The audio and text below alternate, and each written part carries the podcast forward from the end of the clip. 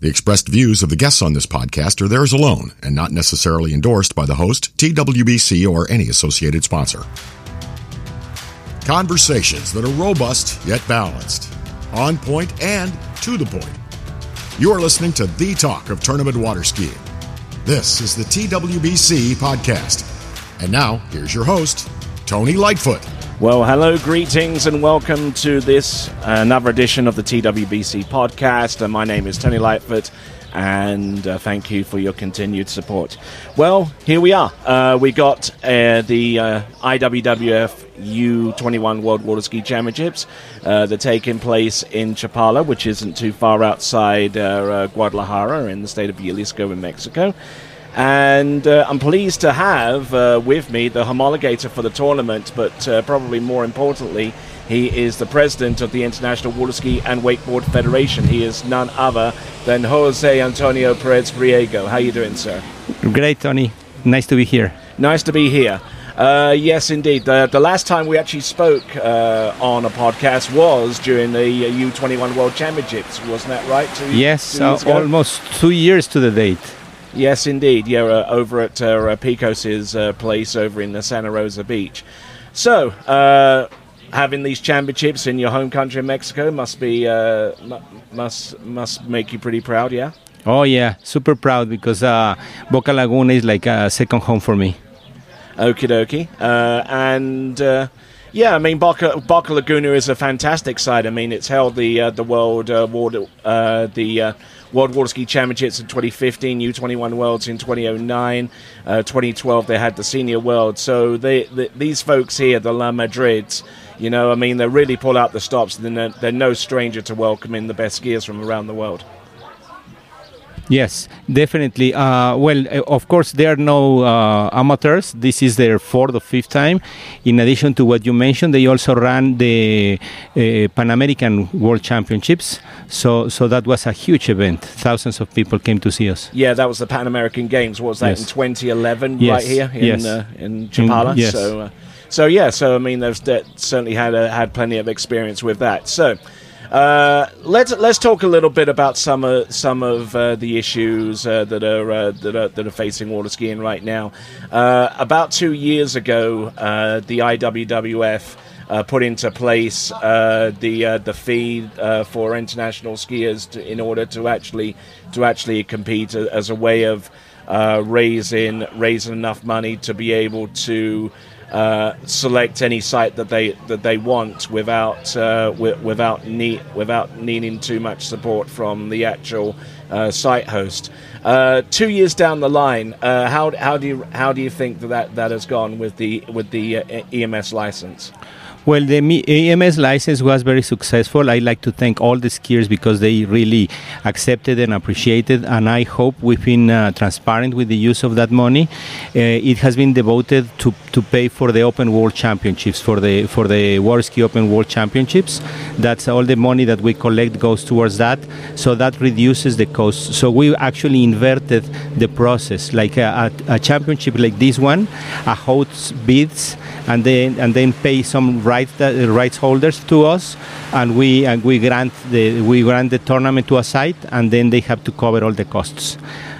So, so uh, the new model is is the upside down. Uh, right now, we select the site we actually rent the site from the hosts. Obviously, we work very close together with them, and, and they're amazing hosts and whomever we, we pick, and we work all closely together. But we're actually renting the site from them, and uh, and so for the host, instead of being, you know, a, a, a, very risky business that they might lose the house doing the wars because nobody came, now they're making money with the tournament. So I think uh, I think for the for the host sites, it's a, it's a great uh, difference, and for us, it gives us a f- full control of what we want to project as a federation and the level we want to to to, to project for the, our skiers.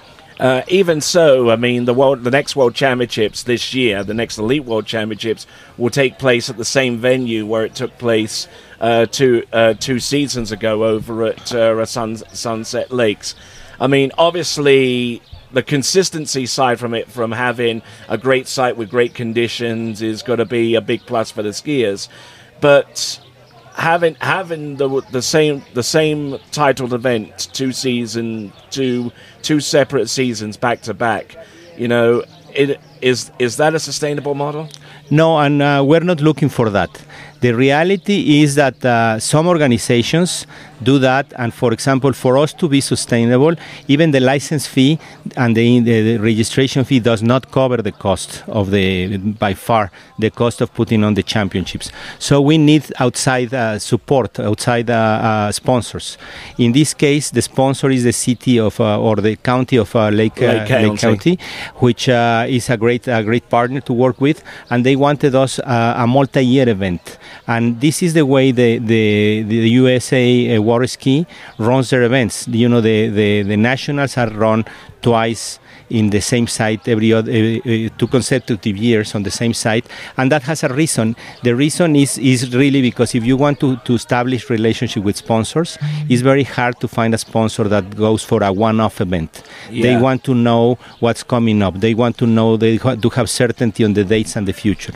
And in this case, that was provided by Lake County. And and also some support from the Greater Orlando Sports Commission and uh, and, and other and other uh, uh, uh, governmental entities around that. You know, so I mean, it's good to have have its security, but. Uh, I mean, ha- have have there been any hands raised for like the World Championships uh, another two years down down the line? Uh, having having seen uh, how successful, as you said, this model has been in terms of actually renting the site and doing and doing this kind of thing? Yes, uh, we have had a strong interest from different sites in Europe. They, they, I, I, I don't want to go into more closely detail, but we have a, a interest on sites in Europe, and we have also interest in a couple of sites in Oceania, in Australia.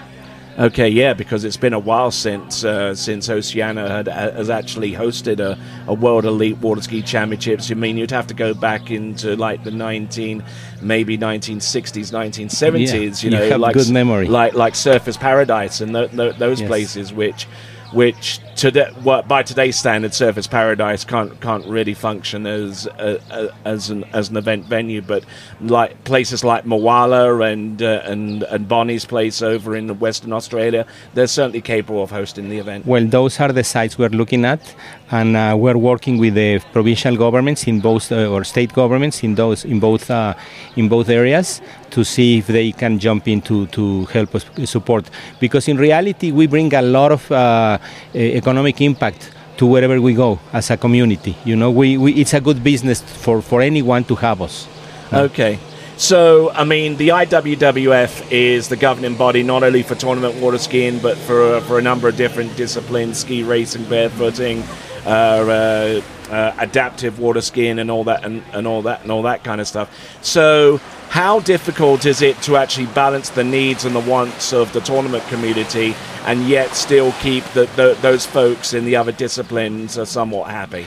Well, I, you know, I, I I really don't want to imply that uh, they are the, the lesser children. You know, for me, every every discipline is super important. I'm, I'm, passionate about everything. In this position, I got the opportunity to really get to know up close and personal. For example, racing that I was never involved in it, and I, I if you even if you look in social media, it's hard to find racing. Yeah. But uh, I found it and I loved it. You know, and it's it's amazing. And these athletes are, it, it's it's just incredible. You know, they they they blows your mind. You know, a 15 year old kid going 100 miles an hour on uh, the roughest water you could ever see, you know, with white caps. And they do it and they love it. And uh, the barefooters are uh, uh also a super uh, feisty community. They're super well organized. They're certainly so, a different breed. So, yes. But I, you know, I, I, I I love each and because each of our disciplines has its own unique character. You know, that's that's just amazing. And what I would love to see, what I don't know if I will be able, is to put together one or more uh, disciplines together so, so they actually can can uh, interact. For example, right now what we're trying to organize, uh, one of our dreams and future projects, this is in the dream stage now, but I want to make it a reality, is to run uh, IWWF university worlds, college worlds. But those collegiate, collegiate worlds would be based not only in water skiing. It would have wakeboard, cable, wakeboard, cable ski, as many disciplines uh, as, as we can put together. Obviously, the site is a super challenge because you need to have uh, uh, some sites that you're probably we have a couple in the world that could have host everything together at once. No, yeah, and I mean, I'm glad that you mentioned the University Worlds because uh, the uh, the the last World Championships that were supposed to be in the 2019 cycle uh, had to be postponed due to the to the uh, Russian aggression against Ukraine and and how uh, and how Belarus gets themselves involved in in all of that mess because it was supposed to take place in Minsk at that time. You know, so I mean, uh, how how let let me ask you a couple of questions. I mean First, uh, first of all, how important is it for you to re-establish that cycle with with a new venue for the uh, for the for the World University Championships? That's one question. And B, how is the IWWF relationship with FISU going on? Going on? Well, we have a great a great relationship with FISU, but we are not part of FISU anymore. The the the we had um, a contract that is renewable every four four years. That contract lapsed uh, last year since 2016, we were not able to, to line any uh, hosts for, for the FISU championships. The last one was in, in, in Japan. And uh, it's because the, the conditions that FISU demanded from the host were extremely, ex- extremely strenuous. So it were, they were very hard to meet. So the only two countries that we had lined up was Minsk for this year, for last year. Belarus. Uh, sorry, Belarus and Minsk for, for last year. And next year, uh, Dnipro in Ukraine. So uh, FISU decided to suspend. It was this was not our call not to go ahead. Obviously, it's impossible to, to have it there. But the reality is that FISU was the one that took the decision to stop it. In the meantime, the, the, the FISU uh, contract lapsed, and we decided not to renew it and try to do our own uh, university yeah. worlds because that gives us much more freedom to work. So, so basically, a university worlds, but not sanctioned, but sanctioned by the IWWF and not FISU. Exactly. Exa- well, they were always actually sanctioned by IWWF, but they were organized by FISU. Yeah. And uh, so, so, and, and we will have it a run. And if it's a, if it's an attractive uh, uh, uh, property, I'm sure FISU will, will will be very happy to to call it back in. You know, because again, the relationship with them is super good. All right, then you mentioned that the that there's a possibility that uh, an IWWF World University Championship would take place at Dnipro in Ukraine. That's going from one extreme to the other, from Belarus to. Uh, uh, well, that to, was FISU. Yeah, that was through through FISU. But uh, but I mean, I just can't, I just can't help but but be a little bit struck by the uh, by by the uh, by one side and the other, Belarus uh, that was excluded from running it, and then then going to Ukraine, who who were who were uh, who are, are still being victims of this uh, terrible aggression from uh, from Russia, and that that leads me to this next question. Uh, the IWWF sent an email out uh, in March saying that uh, even though the IOC is prepared to allow uh, Belarusian and Russian athletes to compete under the white flag, you're not. the IWWF is not prepared to take that stance. Well, yeah, there's a lot of clarifications there because the IOC has not said what you just said. They have said basically you are on your own they they whatever they said they said okay because if you are an independent federation you decide whatever you want to do because it's your, your sport. So if you want to include them it's fine. If you want not to include them it's fine. We are stepping out and we are taking a neutral approach. The IOC I mean. Yes. and the IOC has not really decided if the Russians and Belarusians will be able to participate in next year's Olympics and we're less than a year away. Yeah so Paris, yeah. so so that's that's really the IOC has their guidance has been murkier and murkier, and it's been harder for us. So, so we're taking the IOC to its word, and we said, okay, it's fine, we'll do it on our own. And we are every quarter we are evaluating the situation, and we we are making the decision. The last quarter uh, meeting was in March or April, and. Uh, and we decided to maintain everything as we had since uh, last year. There were no changes. Uh, that's not to say that no changes are coming. That's say to say that at March the decision was to stay the course. It it, it could change the next quarter, which is probably within a few days the, the, the next discussion, and then uh, we'll see where it goes. You know. Okay, so I mean, so I mean that I mean, I mean any decision in regards to Belarus obviously has a direct uh, bearing on at least a couple of uh, world-class skiers, and, uh, and, and I'll focus on a couple of them: uh, Sasha Danisheuskaya and Hanna Straltsova, who uh, who have had to basically ditch their original nationality and, uh, and decide to ski as a representative of the United States. give given that given their actions, I mean, it, I mean, what what what opinions do you have, comment wise, in, in terms of what they had to well, do? Uh, they didn't have to do anything. Okay, they chose to do that. Okay, nobody forced them to change countries. Uh, we do have a process we have a process which is a long-standing process for you to change countries. That process was established, like if, for example, if you decide to go to uh, Germany tomorrow and, and live there, and you want to still keep skiing and eventually compete uh, internationally, then you apply for a change of federation, and there is a procedure there that has been there forever. This procedure was never meant as a loophole to say, "Oh, now they, they are banning me here, so I'm running over there." So, so, so the procedure is there. We're not changing it because of this. Uh, we, we, we, we don't feel it. You know, even if it's abused a couple of times, we don't we don't feel the need to change it because the procedure is for a completely different reason. It's not to ditch a sanction. It's to change countries when you actually change a country. But uh, for example, what would happen, and this is an open question, if the war would end tomorrow, or if we change our policies and allow Russians and Belarusians to compete, will they ditch the U.S. and go back? I don't know. You need to talk to them. Yeah, but, uh, it's really not my call. I don't know. You know, they chose to do that, and. Uh, I respect it, and, and they follow the procedure and they change federations, you know. And uh, I don't know if you want us to, to me to summarize very quickly what the procedure is all about, or if it's not worth it here. Yeah, certainly. Please, please do. Okay, the procedure is quite simple. Uh, you need to ask your current federation for, for, for a release from your from your nationality.